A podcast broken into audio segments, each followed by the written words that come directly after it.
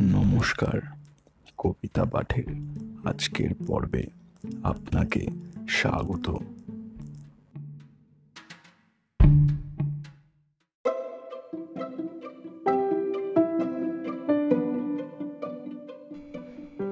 আজকে আমার নিবেদন কবি সুকুমার রায়ের কবিতা, হরিষে বিষাদ।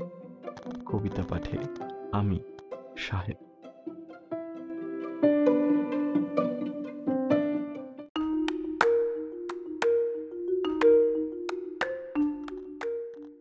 দেখছে খোকা পঞ্জিকাতে এই বছরে কখন, কবে ছুটির কত খবর লেখে?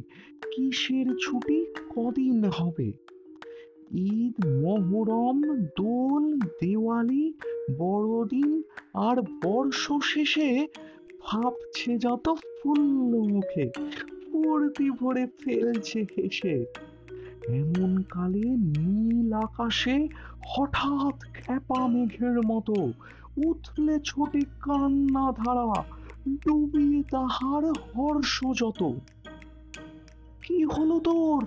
সবাই বলে, কলমটা কি বিঁধলে হাতে? জিভে কি তোর দাঁত বসালি কামড়ালো কি ছাড় পোকাতে?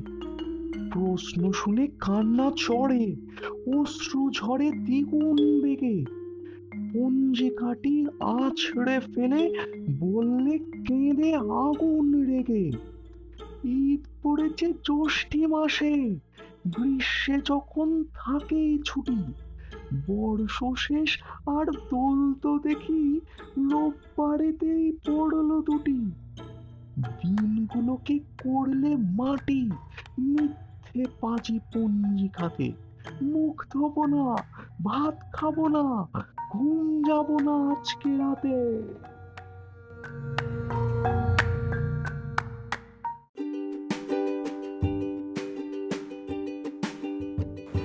শ্রোতা বন্ধুদের কাছে অনুরোধ, অবশ্যই জানিও কেমন লাগছে আমার কবিতা পাঠ। আর শেয়ার করতে কিন্তু ভুলো না, তোমার শেয়ার আমায় পৌঁছে দিতে পারে বহু মানুষের কাছে।